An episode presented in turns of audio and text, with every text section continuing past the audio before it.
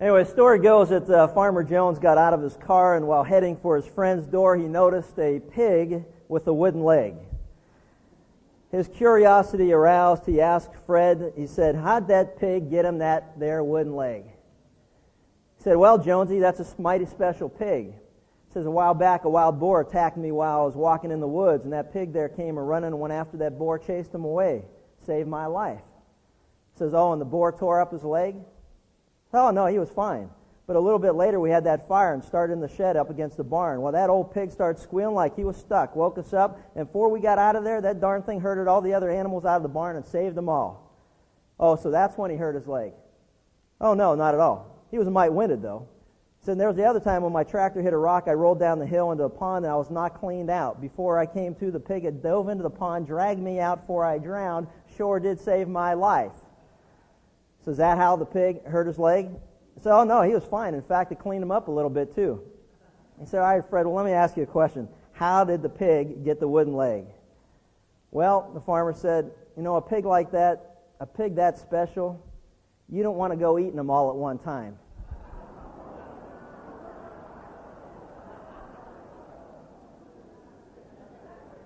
That's good. Hey, you'll love next week's Mother's Day joke. Hey, uh, you know, I, the, the, the, thing that, that reminded me when I, when I heard that story, the first thing it reminded me of, of uh, was the confusion that we live in in our world today. You know, we live in a pretty confused world. There's a saying that goes something like, you know, we all want our cake and eat it too. You know, we talk out of both sides of our mouths. And if you think about confusion, think about the fact we live in a culture that has done everything that it can to deny the very existence of God. We have tried to shove God out of the picture altogether. That's out of one side of our mouth. And then on the other side of our mouth, the same people who want to deny the very existence of God will say out of the other side of their mouth, well, but if he does exist, I believe he's going to just let everybody into heaven once a person dies. We don't want to believe in him, but if he does exist, let's cover the bases. He's going to have to do what we want him to do when we want him to do it, and after I die, I'm going to heaven because, after all, I deserve to go there. And you stop and think about confusion. How can one, how can at one moment we deny the very existence of a God, and the other moment we're saying, but if he does exist, then this is the way he's going to do things? You know, from the book of Romans, we've been looking at or addressing the uh, question of how to get into heaven. We started to look at it last week. I want to take another look at it again today. But from this particular book, God gives very clear and concise directions as to how you and me can know and be confident that the day that we die, that we will indeed go to heaven. And I, what I want to do is I want this to become a very personal thing because obviously you don't care much about the fact that the day I die, whether I go to heaven or not. And some of you I know where, where you would prefer at times. But uh, the reality of that is, is that it really doesn't make any difference where I go. What really matters is where are you going? Let's personalize it. I want to know the day that I die that I can be confident and look forward to going to heaven and being in the presence of God. I want to know that. That's a question that has to be resolved in each one of our hearts, and I would hope that you would want to know that too. How indeed can we be justified before God? How can I be sure that the day that I die, that I'll go to heaven? Now, if you'll recall from our last time together, there were three steps that were outlined in Romans chapter 3, which we looked at in detail, and just kind of as a review, because I'm going to lead it, kind of springboard into what we're going to do today. But there were three steps that lead to heaven according to Romans chapter 3. And we saw the first step was before any of us can make one step towards heaven, we got to recognize, according to the Bible, that all of us are guilty before God. The Bible says that all have sinned and fall short of the glory of God, that there are none righteous, no, not one, not one of us, that all of us have gone astray or turned from God, rebelled from God, and gone our own way. And it's important that we recognize that there's nothing good in any one of us. Because as I mentioned many times as we discuss one another, we like to talk to each, about each other on the terms of he's a good person, she's a good person, he's that, he's that, he's the other thing. But the reality of it is, is from God's perspective, from a holy, perfect God's perspective, as he looks at me and as he looks at you, he doesn't see anything good in any of us. And he wants us to recognize and to know that and to understand that. And the reason for it is this. Until I know that I am lost, I will not stop and ask for directions. And as a man, even when I know that I'm lost, It'll still take me a while to stop and ask for directions. And as you sit here today and as you listen to these words, if you don't know when you die that you're going beyond a shadow of a doubt and you have full confidence and assurance that you're going to heaven, then guess what? You're lost and you don't know the way to get there. So we need to stop and ask for directions. Before I will go to a physician, I've got to be totally convinced that I am sick and in need of help. And before I'll go to a Savior for the forgiveness of my sins, I've got to be convinced that I'm guilty. There's nothing good in any one of us. And it's kind of, I got to share this story with you because in light of what we talked about, you know, last week and as we studied this and as I mentioned this point, I left immediately last week and I had to go over to the stadium because the Angels were in town, so we had chapel with the Angels and the uh, Tampa Bay was in town. And one of the things that we're doing is I do both teams, and it works out good in baseball because one's on the field, the other's in the locker room, and vice versa. So it works out good that you can do both and not have a conflict in schedule. But what we're also trying to do this year is we want to try to, to reach as many people as we can, so we're trying to reach the umpires as well. Now, if you know anything about umpires, well, that's interesting, and you're really going to laugh when I finish the story because they have in, in, in the stadium there's a place where the umpires dress and they've got a, a, guard who stands outside the door so they don't have there's no one that can have access into the presence of the umpires without going through this guard. And the reason for it's obvious. I mean the impropriety you don't want to go walking by there and see the manager walking out laughing and you know or or putting his wallet back in his pocket you know little things like that kind of you know can taint the game somewhat uh, so anyway, I went up and I gave him gave him a card that we have for baseball chapel. And I said, you know, I'd like to uh, go in and see the umpires if I can. Go ask them if they would like to see me, you know, to do whatever they'd like to do. Pray together, have chapel, a little Bible study. I, it doesn't matter. I'm flexible. So he goes in. He comes back out a few minutes later and he says, you know what? They'd like to see you. And I go, hey, that's a good. That's a step in the right direction. Um, so I go in and the head umpire, the crew, introduces himself to me and says hello and a couple things. And and I said, well, you know, where would you guys like to meet? He goes, well, you know, we talked it over and uh, um, we decided we're good today, but uh, but thanks for stopping by. And, and, and I'm thinking we're good today, and I'm, and I'm going. I was ready to go. No, you're not. Let me read Romans chapter three. And in fact, your umpires, you know, you're never good. You're not good today. You're not good yesterday. You're never good because one person thinks you're good, the other person thinks you're bad. You can't win. But I just thought, well, how's it, isn't it ironic how we perceive ourselves? And I know what he was saying. He was saying was, I talked it over with everybody, and everything's good today in their life. No crisis, no tragedy, no need to turn to God for anything. We're good today. And I thought, wow, isn't that interesting? We're good today. But hey, don't, you know, stop back because there may be a day we're not good. And it was funny. I stayed for the game, and they were horrendous weren't even close to being good. But the point is, is that we must recognize, and I don't believe that any person can come to genuine faith, which is once we learn that we're guilty before God, the Bible says that the, the purpose of identifying our guilt is so that we will shut up and stop making excuses before God. We'll stop making excuses for our behavior, why we're this way, why we're that way. You know, I hear people all the time, every, you know, one excuse after the other you know, I do this because, you know, my, my, dad did that, or my uncle did that, or my brother did that, or it's in our family, and, you know, we all swam in the same dirty gene pool, you know, and, and that's the way I am because that's the way they are, and that's the way we've always been, and that's just the way our family is. And we're always looking for an excuse to tag onto someone else the lack of personal accountability and responsibility that, you know what, I'm the way that I am because I chose to do the things that I do, and because of that, God says, Chuck, you are guilty. And I stand before God, and God says, you know what? It's time to shut your mouth. In fact, in verse 19 of Romans 3, it says that the law, the purpose of the law is to shut us all up. Just to shut us up and stop making excuses before God. In fact, the, per, the, the, perfect illustration I was thinking of as I was going through and studying was that of Job. You know, Job made a million excuses why he didn't trust or believe in God. And finally, Job just said, you know what? After God questioned him for four chapters about everything that God knows that Job didn't know, Job just says, you know what? I think it's time for me just to put my hand over my mouth and shut up. And I was thinking, you know, that'd be a perfect life verse for some of us. now, you think you know who I'm talking about. Now, that's just not fair, is it? First, we recognize we're all guilty before God. Then, once we recognize that we're guilty, you know what's interesting about it is as you go through and you study the Bible, you'll notice that people who recognize their guilt before God, the first question out of their mouth is, what must I do? What must I do to be saved from the wrath of God.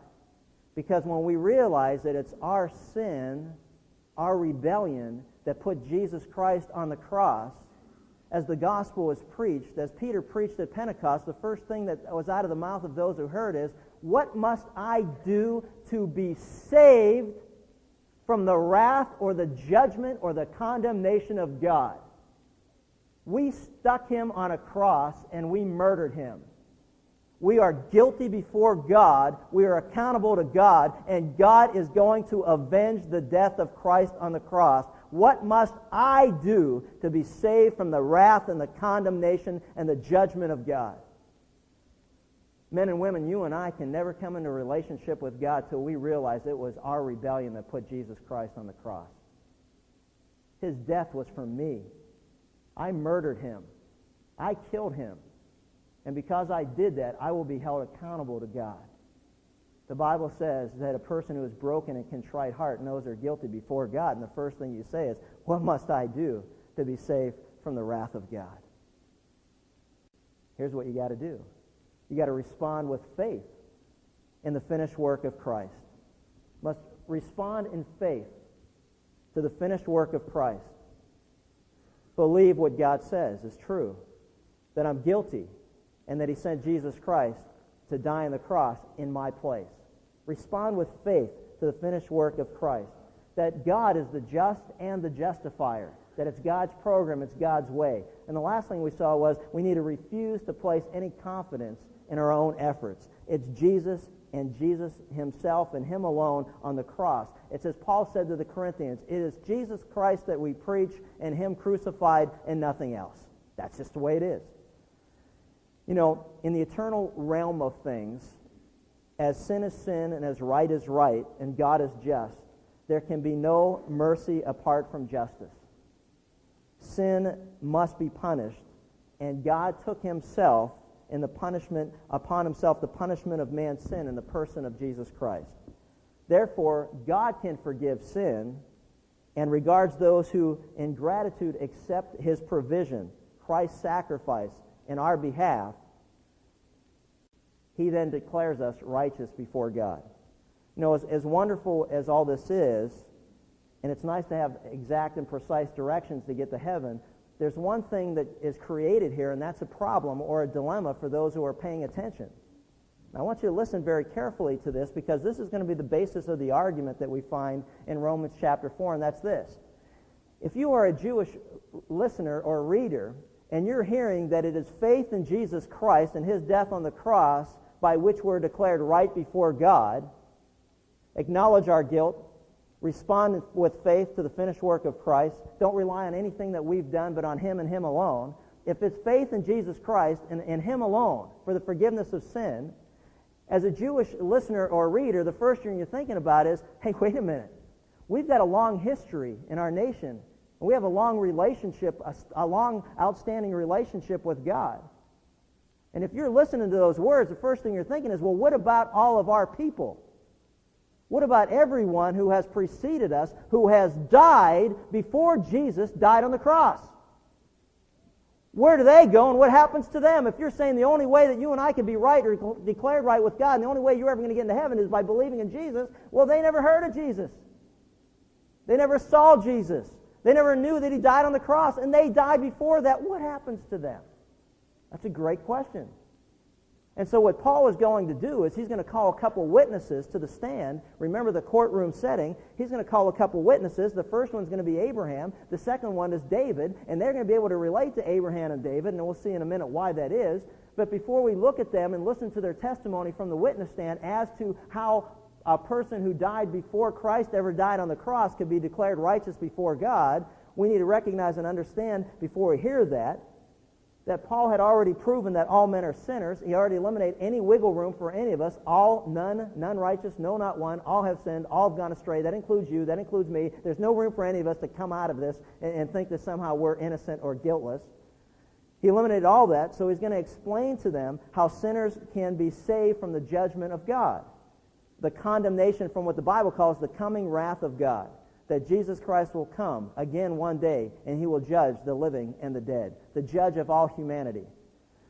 The theological term, and you need to kind of strap your thinking caps on here for a second, and, and I, and I want to present this because it's going to be the foundation for what we're going to build upon in, in this particular message. But the theological term that we're looking at is justification by faith. Justification by faith. And I want to explain to you very clearly in, in, in a definition that we can all grasp and understand. Justification is the act of God whereby he declares that those who respond in faith to Christ are righteous on the basis of the finished work of Christ on the cross. Justification by faith. Each part of the definition is important. Number one, it is an act of God. Okay? It is something that God does in a moment in time. It is not a process. There are no degrees of justification. Every person who comes to faith in Jesus Christ and his death on the cross for your sins, my sins individually, the Bible says that we all have an equal or right standing before God. We're all on the same ground, on the same plane. None of us are better than each other. We're all there because God extends mercy to those who seek mercy from Him. We're all on the same plane. No sinner can justify himself before God. And most important, justification doesn't mean that God makes us righteous, listen, but that He declares us righteous.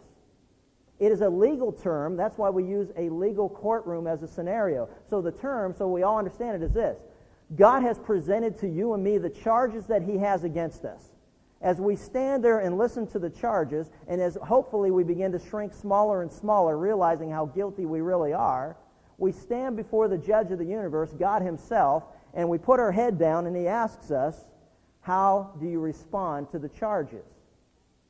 And if we recognize what He says is true, we respond guilty as charged. Guilty. Fine. Then God says, and then this is the punishment you will spend eternity in hell. Unless you believe my plan for you to escape that judgment is by believing Jesus Christ died in your place on the cross. When we respond in faith and say, I'll believe that. I know I'm guilty. I believe what you say. Then at that moment in time, the moment that you believe what God says, the gavel slams down, and the judge of the universe says, Then I now declare you righteous before me. You're still guilty of sin. That'll never change. But I have now declared you righteous. And the reason that God is just is because he doesn't have a double standard. Jesus Christ paid the price for my sin. Someone had to pay the price, otherwise justice is thrown out the window and there is no justice. Think about it for a second. You got somebody who stands before a judge and say, I'm guilty of that, and he says, Well, you know what? Then you can just go free because you recognize you're guilty. That's not justice. What about all of those who are affected by what that person did? Justice says someone must pay a price for what that person did. Now, what God has done graciously and in His great mercy, He says, Well, you know what? I'll pay the price for you. I will take your place. All you got to do is believe what I say to be true, and I will then declare you. At that moment in time, a very specific moment, we are declared righteous before God. This isn't some vague thing. This isn't like, well, when did you become a Christian? Well, you know, I've always been a Christian. You know, I've always kind of believed in God. I've always this or that. You know what? No, that, that, that's nonsense. There has to be a specific moment in time in all of our lives where we recognize before God that we're guilty and we respond in faith to the finished work of Christ on the cross. We're going to look at that in detail so we understand that. There's such a vague sense of what, it, what we need to do or how can we be right before God in our culture today that we got a whole bunch of people thinking they're right with God. And you know what? They deny his existence out of one side of their mouth, yet they tell him that they're going to heaven whether he likes it or not out of the other side. And God says, I'm not mocked by any of that. We need to understand and recognize exactly what the Bible teaches. So many of us confuse justification, being declared by God at a moment in time, with sanctification, which has to do with after God declares you and I righteous, then we are to live a way that is worthy of how we've just come into a relationship with God. And that's, that's uh, sanctification. That is, every day we become more and more like Jesus in how we live. And that changes. Some days we're very much like Jesus in how we live. And some days you think we didn't know anything about what God wants us to do in our life the way that we're living. That's sanctification. But just, and that's what, and that's our responsibility, to be obedient and to grow more and more like Christ. And God takes us through that process. But justification is all about the judge who is the just and the justifier. He has the authority to do that. What gives God the right to do that? He's God. There you go. Sometimes it gets real simple, doesn't it? He can do whatever he wants to do. He's God. That's his program. That's his plan. So he says, look, if you put your faith and trust in Christ, I'll declare you righteous at that moment in time. But if you don't, you will never be. That's the way it goes. So anyway, that's the basis. Now, the bottom line of all of it is this. That's what he says. Now, how does he illustrate it to people who are thinking in the back of their minds? It's like, well, wait a minute. What about my family? What about my dad or my mom or my brother or my sister or somebody who had died before me? What about those in our family history? What about, you know, Abraham, for example, the father of our nation? Uh, he didn't know anything about Jesus. He didn't live to see the day that Jesus died on the cross. He didn't know he needed to place his faith and his trust in Jesus Christ. How was he justified then? Are you going to tell me that Abraham isn't in the presence of God, that he didn't get into heaven? And Paul says, Man, you know what? I'm glad that you asked that because I'd love to explain it to you, and here's how we're going to do it. Number one, turn with me to Romans chapter, uh, chapter 4, and we're going to take a look at the illustration that he gives as to whether or not, really, the bottom line is this Is Abraham, here's the question, is Abraham in heaven as we speak? Is Abraham in heaven? And if he is, how did he get there? Number one, we're going to look at verses 1 through 8. What then shall we say that Abraham, our forefather, according to the flesh, is found? It says, For if Abraham was justified by works, he has something to boast about, but not before God. For what does the Scripture say? And Abraham believed God, and it was reckoned to him as righteousness. Now to the one who works, his wage is not reckoned as a favor, but as to what is due. But to the one who does not work, but believes in him who justifies the ungodly, his faith is reckoned as righteousness. Just as David also speaks of the blessing upon the man to whom God reckons righteousness apart from works. He says, Blessed are those whose lawless deeds have been forgiven and whose sins have been covered. Blessed is the man whose sin the Lord will not take into account. Here's what he's saying. What did Abraham learn? about how a person is to be declared righteous before God. What was the message or the lesson for Abraham? What did Abraham understand about how or what one must do or what one must believe to be right before God so the moment that he died that he would go to heaven? What did he understand? Here's what he understood. That you know what? Our relationship with God is going to be based on faith and not works. Our relationship with God is going to be based on faith and not works. Notice what he says. Abraham believed God, and it was reckoned to him as righteousness. In order to understand that, turn with me back in the Old Testament to the book of Genesis. And here's the story and the passage that's being quoted as an illustration of how Abraham was justified before God or declared righteous before God. The story that we look at is found in Genesis chapter 15. And in Genesis 15, we read these words says, Now after these things, and the things that he's referring to is that Abraham went to battle against a number of kings when he had found that his nephew Lot had been taken, into ho- had been taken as a hostage. So Abraham gathered his troops together and went after Lot to rescue him against the kings of Sodom and those around in that, that area. And it says that after these things, the word of the Lord came to Abram in a vision, saying, Do not fear, Abram. I am a shield to you, and your reward shall be very great fact, he was, what he was saying to God was he had gone to God and said, Man, are they going to come after me? And I, am I in big trouble? And God answered his prayers and says, Don't worry about it. I will be your shield. And in fact, what you read there, I'm a shield to you, your reward shall be great, is actually, I am your great reward. So don't worry about them. I am your shield. I am your great re- reward. You have nothing to worry about. You have nothing to fear. And Abram said, O Lord, what wilt thou give me, since I'm childless? And the heir of my house is Eliezer of Damascus. And Abram said, Since thou hast given no offspring to me, one born in my house is my heir. What he was saying was he had been promised in Genesis 12 that God would make Abraham a great nation. It had been 10 years since that promise, and what he's actually asking God is he's saying, God, you know, in a way, saying, Do you remember the promise that you made me? Because nothing's happened as far as that promise is concerned. And so his question to God was, Hey, look, do I have to adopt someone and bring them as a part of my family because it's obvious that I don't have any heirs, and so I'm thinking maybe it's this kid that I should adopt. And in that culture, as our culture today, if you legally adopt someone, they rightfully become your family. Which is an interesting thing because as we go through Romans, you're going to find that in Romans chapter 8, that God adopts you and I into his family, giving us all legal rights. The Bible says for those who believe in Christ, we become what? Children of God to those who believe in his name. It's a legal proceeding that God says, You are now adopted into my family. And you have all the rights and privileges of those who are members of my family. And what a wonderful thing that is to know when we're adopted and taken from the world and taken into a home and nourished and cherished and loved. What a wonderful thing that is to know that someone loves me and cares for me. They didn't have to do that. They could have left me out there, but they chose to bring me in. God does the same thing for those who respond in faith to Christ. Now what he's saying is, am I supposed to adopt someone to help you carry out your plan? And he says to him in verse 4, Then behold, the word of the Lord came to Abram, saying, This man will not be your heir, but one who shall come forth from your own body. He shall be your heir. And he took him outside, gave him that word picture. I love God when he does this. He says, Now look through the heavens and count the stars if you're able to count them. He says, And he said to him, So shall your descendants be.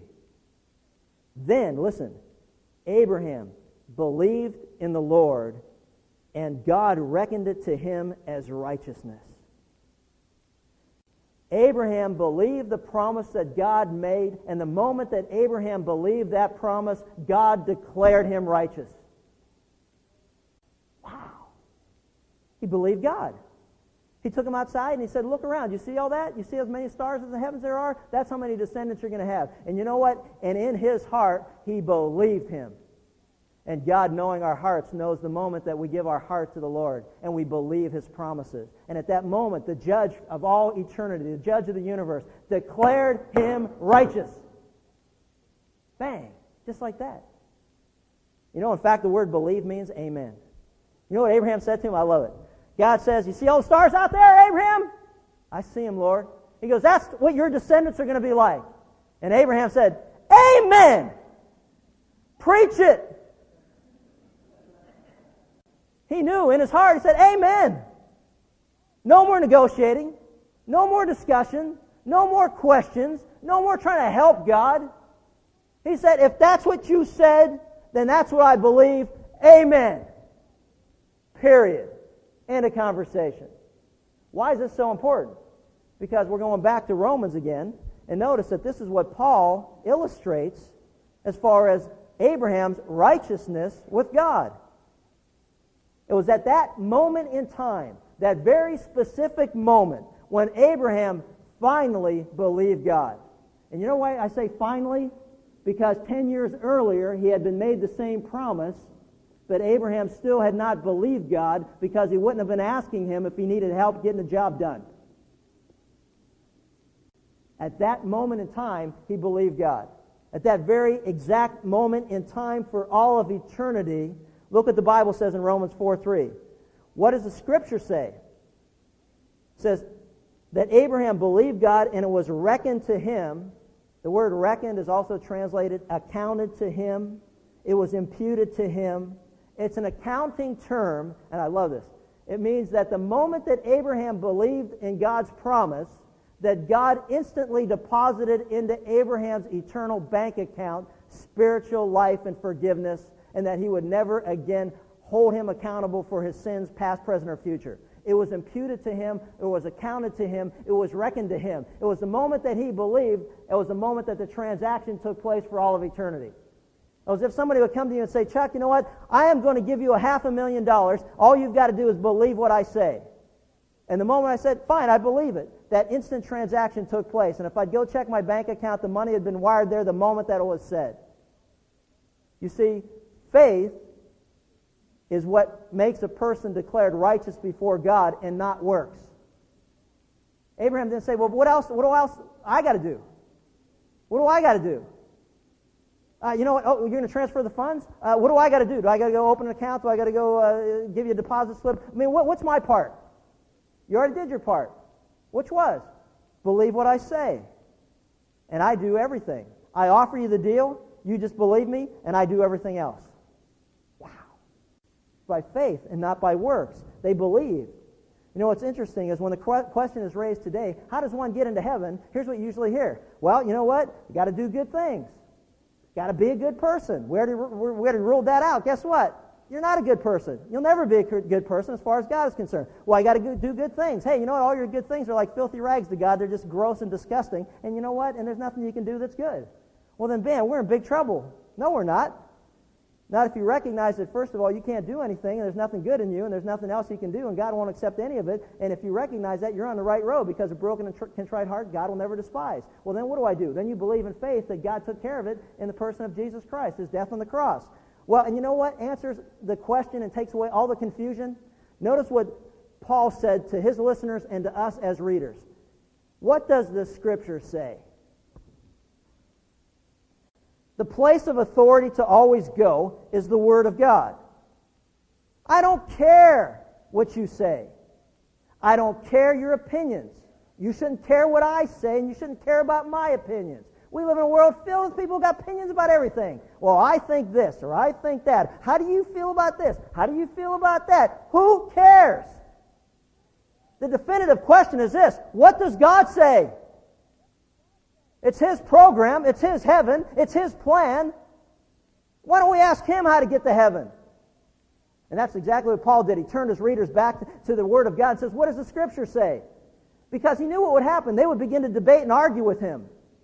But when it's definitive and he shows the Word of God, says, This is what God says. You know what? Don't argue with me and don't debate with me and don't tell me your feelings. Don't tell me what you think and all the rest of the stuff that goes with it. And I tell you people the same thing. I don't care what you think. And I don't say that arrogantly. I'm just saying it because all it does is waste a whole bunch of time. You'll think one thing, I'll think another thing. So what? The only thing that matters is what does God say? That's a scripture. He turned them back to scripture and said, let's go back to the Word of God. And this is what God says. God says the moment that Abraham believed the specific promise of God, that God declared him righteous. Period. End of it. And you know what? We don't have any time, but I want you to jot this down. We don't have time for this, but we still got some time. Jot this down because there's probably nothing more confusing to people today than thinking they can work their way into heaven versus what the Word of God clearly says. Write down John chapter 6, verses 28 through 40. See what God says about the subject. John 6, 28 through 40, verse 47, verse 68 through 69. John 7, we'll just keep you in John, make it simple. 37 through 39. John 11, 23 through 27. John chapter 20, verse 26 through 31. And I'm going to sum every one of these passages up with a very simple verse that most of us have heard or seen the banners, and that's John 3:16.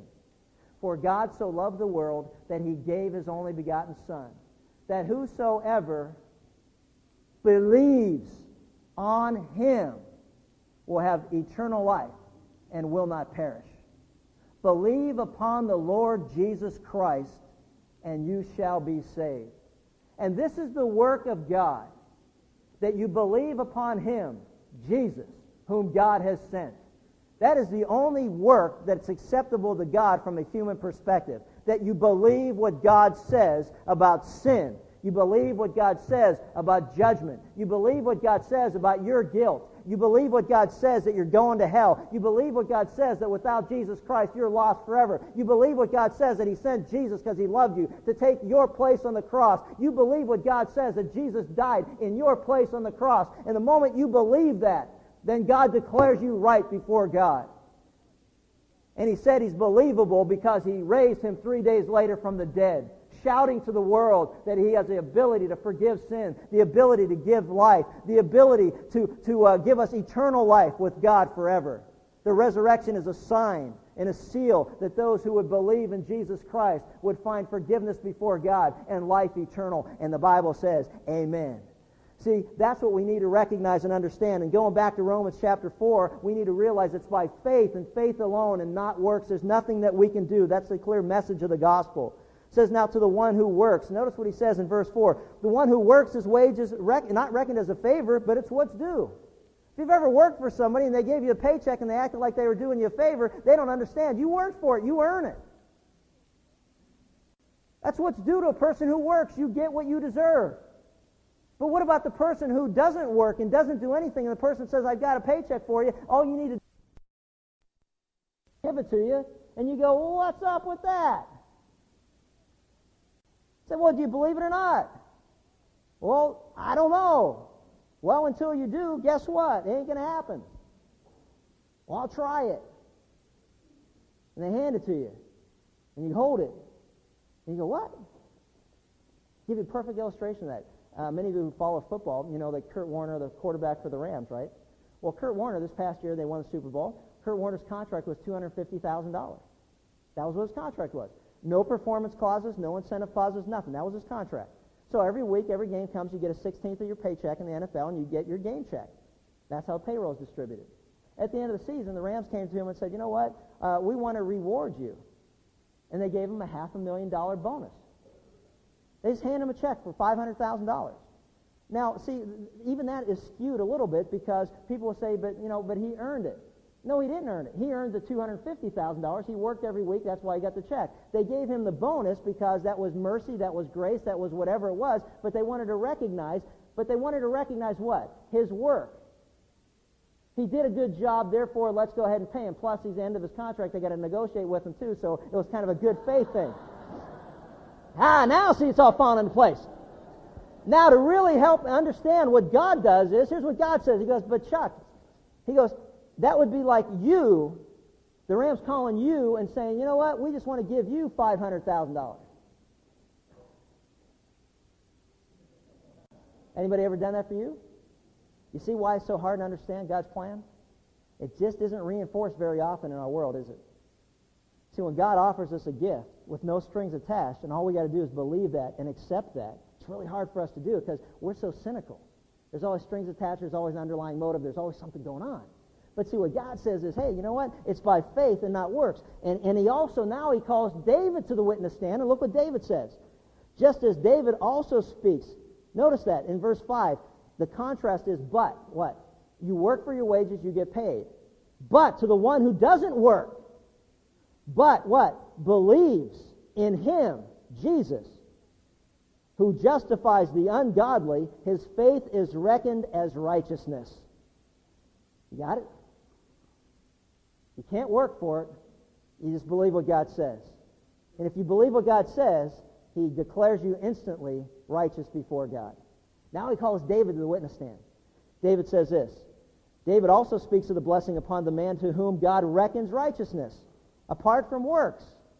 Now, if you know anything about the history of David, and you also know about Abraham, guess what? Neither of those guys were perfect men. They both made mistakes. Abraham made mistakes, and guess what? We all know David made mistakes. His were a little more glaring than the ones that Abraham made, but Abraham was still guilty before God, too. What was David's mistake? Well, the big mistakes that we recognize from history are that David committed sin, and the sin that he committed was adultery when he had sex with another man's wife, and to cover up the adultery, he had the guy killed. David, who he gets called to the witness stand, is a murderer and adulterer, and he knows he's guilty before God. But the good news that he gives to you and me, who are equally guilty before God, maybe not of adultery, maybe not of murder, but we're guilty of other things, and maybe you are guilty of those things. But the bottom line is this here's what David has to say Blessed are those whose lawless deeds have been forgiven.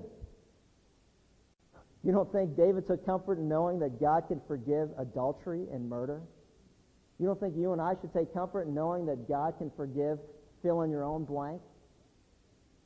He says, Blessed are those whose lawless deeds have been forgiven and whose sins have been covered, covered by the blood of Jesus Christ. And in fact, not even covered, but taken away. It says, Blessed is the man whose sin the Lord will what? Not take into account. There's that legal term again. Blessed is the Lord, and blessed is the man whose sins will not be taken into account. If you have recognized your guilt before God and you've responded in faith and believed what God says that Jesus died in your place and you've been declared righteous, you will never and I will never be held accountable for any of our sin, past, present, or even future. Jesus took away those sins on the cross. The Bible says in the book of 1 John that it was, it's like a spaceship, that God took away the sin of the world, put him upon his shoulders, and just took it and shot it into eternity, for all eternity. And, and that's why the Bible says, that, you know, as far as the east is from the west, so far as our transgressions are removed from us. We will never be held accountable for sin ever again as we stand before Jesus Christ one day as those who put their trust in him to be rewarded for the works that we've done here on earth. He will never hold that against us. And you know what? You don't think David you don't think that we should be just jumping up and down and kick, clicking our heels together and praising God every day, knowing that every one of our sins, past, present, and future, will never be held against us? Because why? Because the moment we were declared righteous, it was put onto our account for all of eternity. David says the moment that he was forgiven and declared righteous, righteousness was stamped on his account and his debt was canceled. And God will never hold him accountable for sin ever again. Man, this is good stuff. It doesn't get any better than this. When we truly understand what God has done for us, how can we sit there and frown? Smile. Give him a holy grunt. Do something. I mean, it's like, do you realize what he did? Oh, that's good. That's nice. But the bottom line is, we need to recognize and understand this. Now we need to go to the second thing. We're saved by faith and not works. That's how Abraham was justified. The second thing is we're also, he was justified by faith and not by rites. And let me spell it, R-I-T-E-S. We live in a world talking about rights all the time. My rights, my rights. No, this is R-I-T-E-S. These are religious rites. These are ceremonies. These are outward things that human beings do to try to somehow or another to be right with God by doing religious rites that turn out to be nothing but wrong. Let me show you exactly what he says. Verse 9. Is this blessing then upon the circumcised or upon the uncircumcised also? For we say faith was reckoned to Abraham as righteousness. Well, then how was it reckoned? While he was circumcised or uncircumcised? Not while circumcised, but what? Uncircumcised. You know what those Jews who had put their faith and trust in Christ wanted to hold other people to? Said the only way that you can be saved from your sin, forgiven by God, declared righteous is what? You believe in Jesus Christ for the forgiveness of your sins, and then you got to be circumcised. Read Acts chapter 15. That was the big debate at the Council of Jerusalem. They made a big deal about, hey, you know what? If you're a Gentile and you're not circumcised, you can never be a seed of Abraham. Because the seal that Abraham was that all of his people would be circumcised. Therefore, you can put your faith and trust in Christ, but you're not completely saved yet from God's wrath until you're circumcised. Then the deal's completed. And you, you know, we laugh at that today, but let me tell you something. We live in a world that does the same thing. We say you believe in Jesus Christ for the forgiveness of your sins, and then you got to be fill in the blank. Then you better be baptized. Then you got to start going to church. Then you got to read your Bible. Then you got to give 10% of your income. Then you got to receive the sacraments or whatever it is. There's always Jesus and something.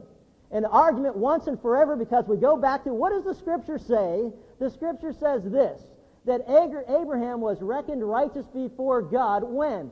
Before he was ever circumcised. Abraham was 99 years old when he was circumcised, and it was 14 years after Genesis 15. You got it? Here's the deal. Abraham was declared righteous for all of eternity 14 years before he was ever circumcised. So the argument the Jews had that you can't be saved until you are circumcised is thrown out by the very word of God, using Abraham as an illustration, saying, you know what? Well, God saved Abraham before he was circumcised. Let me just explain it to you in very simple terms. If you are a sinner who has never invited Christ into your life or believed upon him for the forgiveness of your sins and you go and be baptized, you are a dry sinner who comes out a wet sinner. You understand it? All right? Now let me take it a step further.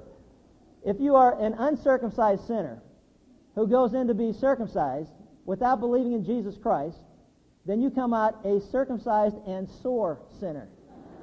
That you are still declared unrighteous or guilty before God. If you go to church as a sinner without believing in Jesus Christ for the forgiveness of your sins, you go to lunch after church as a sinner. I can't make this any clearer. The Bible is so clear on this point that religious rites are wrong before God. Then what was the purpose of circumcision? It was to seal the promise that God had made on an outward sign so that those would know that what had happened inwardly had already taken place. Now let me use baptism as a simple illustration. Why should a person who believes and puts her faith and trust in Christ be baptized? Because the Bible says to be baptized in the name of the Father and the Son and the Holy Spirit, teaching them to observe all that I commanded, eh, commanded you. And lo, I am with you always to the end of the age. The Great Commission. Jesus said, Go into the world, make disciples, and baptize. But what's the purpose of baptism? For the forgiveness of sins? Not at all. The purpose of baptism is obedience to God. It's an outward sign to the world around us that we have believed in our heart and we've been reckoned righteous with God. If we believe in our heart, we shall be saved. See, the reason we're baptized externally is so the world around us knows that we have accepted or believed in Jesus Christ for the forgiveness of our sins. We've been declared righteous, and it's an outward sign that that has taken place. It's an act of obedience. That's all, and that's what it's for. Why do we, uh, why do we uh, as together, why do we have, you know, celebrate the Lord's Supper? Because he said to do it as a memorial or a remembrance of what he had done for us on the cross and his resurrection. We celebrate together what we know that Jesus has done in our place, and that's why we do it. But you know what? If you try to celebrate it without ever coming to know him, all you're doing is you're just eating a little bit of something. It doesn't make any difference for you in your relationship with God. We are, Abraham was justified by faith and not by rites. Abraham was justified by faith and not by works. And Abraham was also, as we take a look at this, justified by faith and not the law. This is another real simple and easy argument. I want to kind of put it together so I can get to the next one. I want to spend a little more time, but it's this. Abraham was justified by faith and not the law. Well, the Jews thought, hey, if we keep the law, then we'll be righteous before God. And God says, you can't keep the law. We've already seen that. They say, well, what's the purpose of the law? Why did God give commandments that no one can keep? The reason that he gave them is so we can understand the holiness and the perfection of God and God's standard.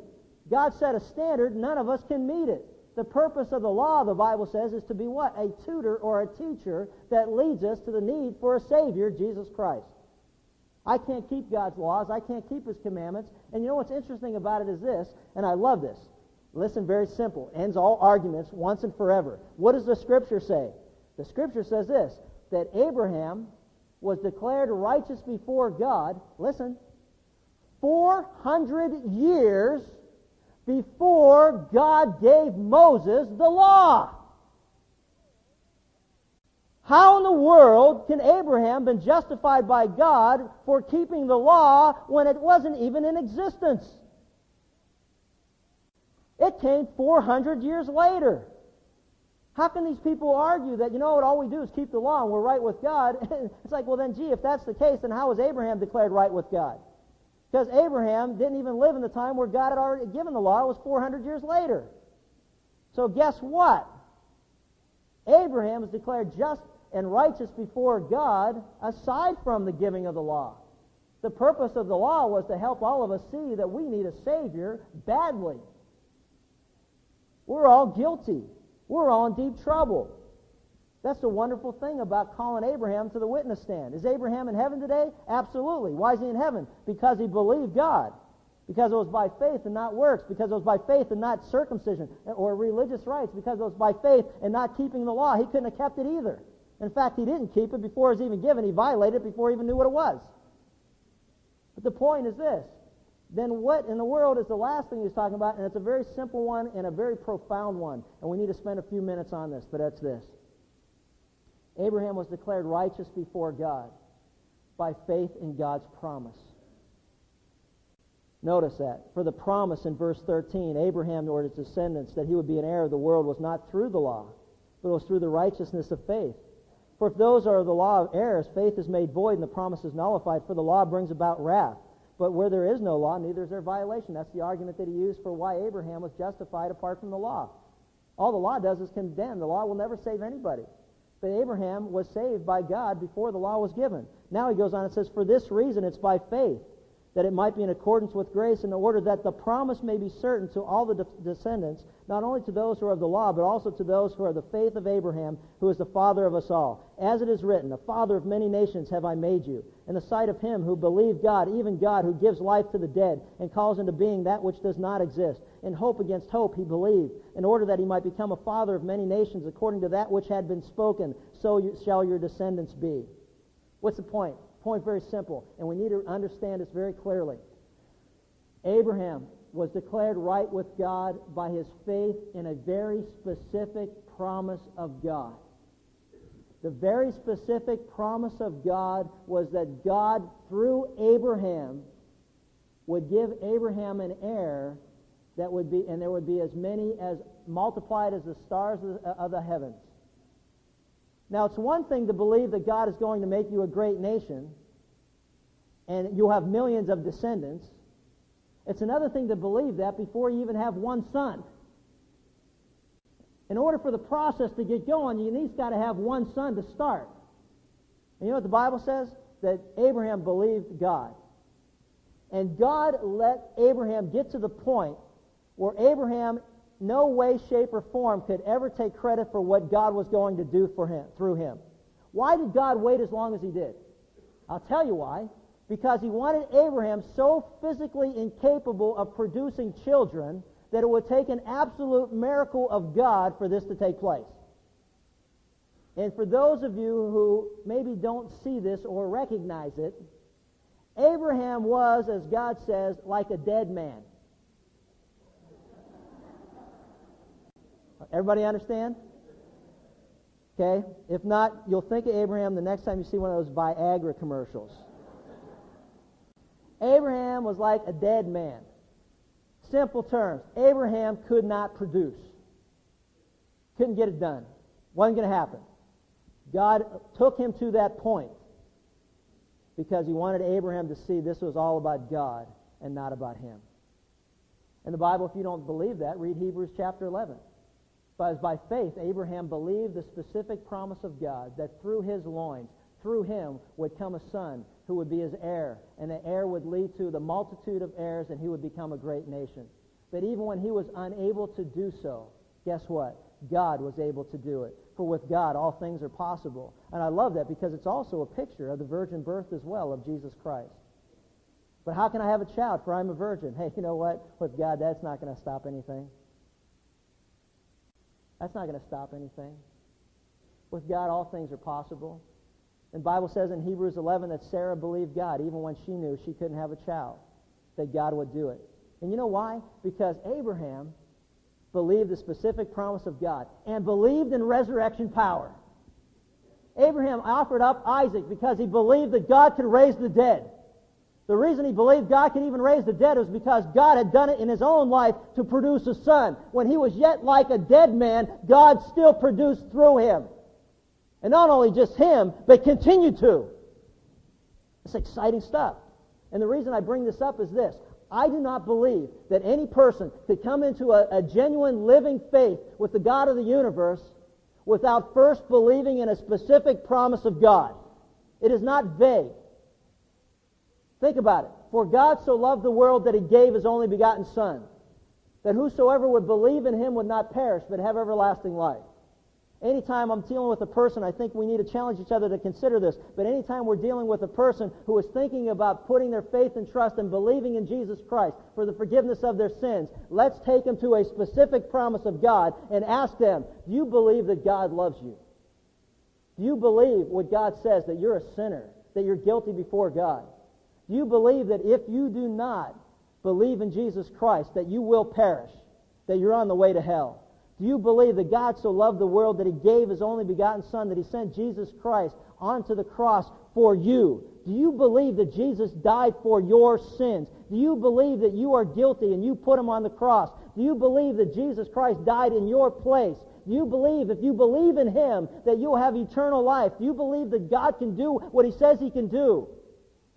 And the person whose heart is right with God will believe a specific promise of God. And the moment we believe a specific promise of God, we are declared righteous before God. We need to recognize and understand in this world of vagueness how precise God's plan really is. For the wages of sin is death. Do you believe you will die one day because you are a sinner? And the consequence of sin is death. Do you believe that? That you're guilty and that's why you'll die. Yes. But the free gift of God is eternal life through Jesus Christ our Lord. Do you believe, if you believe in Jesus Christ, that God will give you eternal life?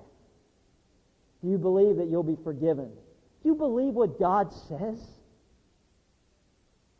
See, if we confess with our mouth that Jesus is Lord and we believe in our heart that God raised him from the dead, we shall be saved. For with the heart man believes in righteousness, and with his mouth he confesses unto salvation. You believe the promises of God? See, Paul takes it all back to Jesus again. And we'll wrap it up on this. Look at verse 24 and 25. He says, But for our sake also, to whom it will be reckoned, as those who believe in him, who raised Jesus our Lord from the dead, he who delivered up, who, he who was delivered up because of our transgressions and was raised because of our justification. You follow that? You see what he's saying? He's saying that, you know what? You and I delivered Jesus up to the cross. You and I delivered him up to the cross. God delivered him because of us. I'm guilty. And because I'm guilty, God put Jesus Christ on the cross. He delivered him up. He says, But those who believe in him, speaking of God and his promises and his plan, those who believe in him, who raised Jesus our Lord from the dead, do you believe that God raised Jesus Christ from the dead? Do you believe that God put him on the cross? That's the gospel message. Do you believe that God put Jesus Christ on the cross in our place? Do you believe that God three days later rose him from the dead, indicating he was, that we can believe in him and trust in him? Notice what he said. He was delivered up because of us. He says, and was raised because of what? Our justification.